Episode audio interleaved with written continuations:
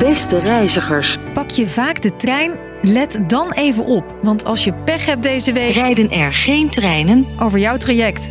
Een deel van de conducteurs en machinisten is onder meer de hoge werkdruk zat en gaat staken. Zoals we de werkdruk deze zomer ervaren heb, dat, eh, dat heeft me heel, heel veel energie gekost, ja. Wat gaat er mis bij de NS? En hoe komt de boel weer op de rails? Ik ben Chrisje en dat leg ik je uit. Lang verhaal kort.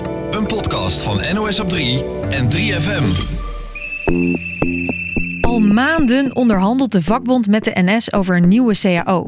Afspraken over werkdruk, tijden en salaris. En we zijn klaar met eh, de onderhandelingsdag voor vandaag. De laatste onderhandelingsdag trouwens. Maar die gesprekken leverden tot nu toe niets op. Achteraf kun je zeggen, eh, ik had beter op de trein kunnen zitten. Al dus de onderhandelaar van de vakbond. Conducteurs, machinisten en ander treinpersoneel willen vooral meer loon. Want het leven is de laatste tijd veel duurder geworden. Kijk maar naar je eigen kassabonnetjes. En de salarissen die zijn hetzelfde gebleven.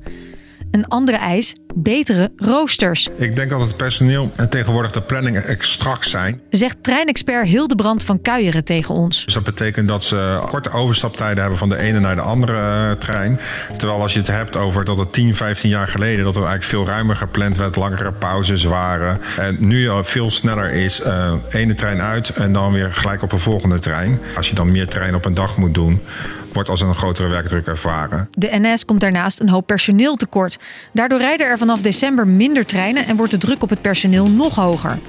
Dus het gaat niet alleen om geld, maar ook over afspraken om het werk vol te houden. Dat je de energie hebt om je werk te kunnen doen. Je hoort machinist Paul van Oostveen. Je feestdagen op een eigen manier te kunnen doen. Je overuren op een bepaalde manier berekenen. Goede afspraken maken over de nachtdiensten. Dus een aantal extra afspraken maken die buiten de financiële vergoeding ook belangrijk zijn voor de medewerkers bij NS.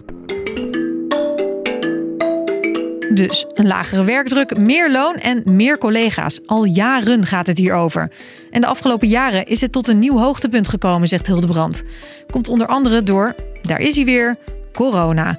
Waardoor de werkdruk veel hoger werd. Het is wel heel zichtbaar geworden dat er eh, nu een groot personeelstekort is. Tientallen treinen eh, per dag vallen eruit. Iets wat jij weer merkt. Een ander coronarestantje waar werknemers last van hebben. Het personeel heeft ook wel de indruk dat ze in, in de coronaperiode... natuurlijk werd, eh, werd het OV als de vitale sector gezien... dat ze toen hard hebben doorgewerkt. En dat ze daar eigenlijk onvoldoende voor beloond toen voor zijn. Eerdere onderhandelingen liepen ook niet per se soepel. Voor conducteur Paul zijn het alle problemen bij elkaar waardoor hij het zat is. We hebben zoveel problemen gehad eh, dat wij gewoon niet meer in staat waren om, eh, om de klanten goed eh, zeg maar door de zomer heen te krijgen. Het heeft ook tot behoorlijke extreme vermoeidheid geleid, waar ik in het algemeen gesproken niet veel last van heb gehad. Je zou kunnen denken, als het personeel betere voorwaarden wil, waarom moet ik daar dan last van hebben? En wij zouden niets liever willen dan publieksvriendelijke acties. Zegt de vakbond zelf. Zes jaar geleden deed een van de vakbonden dat ook. In plaats van te staken, controleerde een deel van de conducteurs geen kaartjes. Hadden reizigers geen last van treinuitval en had de NS een dagje minder inkomsten, was het idee. Maar dat liep voor de vakbonden niet goed af. Maar de rechter heeft gezegd, ja, dat mag eigenlijk niet. Je mag niet de passagier vrij, eh, vrij laten reizen, gratis laten reizen. Dus dat actiemiddel hebben we niet en dat vinden we echt heel erg jammer. Aan de andere kant, zegt Hildebrand, die impact van de stakingen kan er juist ook voor zorgen dat het personeel eerder zijn zin krijgt. Als er een pindakaasfabriek staakt, dan kan je gewoon eh, bij een andere eh, merk pindakaas kopen. En als natuurlijk de trein staakt, is de maatschappelijke impact enorm. Kunnen mensen niet naar hun werk toe, kunnen niet, eh, ja, kunnen, kunnen naar school toe. Dus al heel snel eh, ontstaat een enorme machtspositie. En kunnen de ja, vakbonden eigenlijk ja, kunnen daardoor ma- makkelijker hun zin krijgen. Maar het personeel zomaar meer geld geven, dat gaat niet. Het gaat met de NS namelijk zelf ook niet zo lekker. En dat heeft ook weer te maken met de coronacrisis. Toen pakten veel minder mensen de trein, maar die moesten nog wel blijven rijden. Ja, daardoor eh, hebben ze eigenlijk enorme verliezen gemaakt tijdens de coronaperiode. En nu is het wel zo dat ze daar weer eh, bovenop aan het krabbelen zijn. Maar dat heeft wel natuurlijk een enorme spoor achtergelaten. De NS zegt als wij akkoord gaan met de eisen van de vakbond, moeten we wel tot een vijfde meer salaris gaan betalen.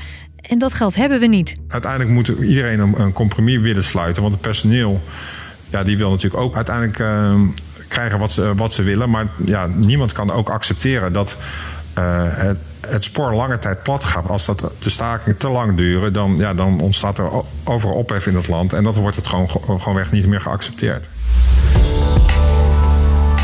Dus lang verhaal kort. NS-personeel staakt om meer loon, betere roosters en meer collega's om het werk over te verdelen.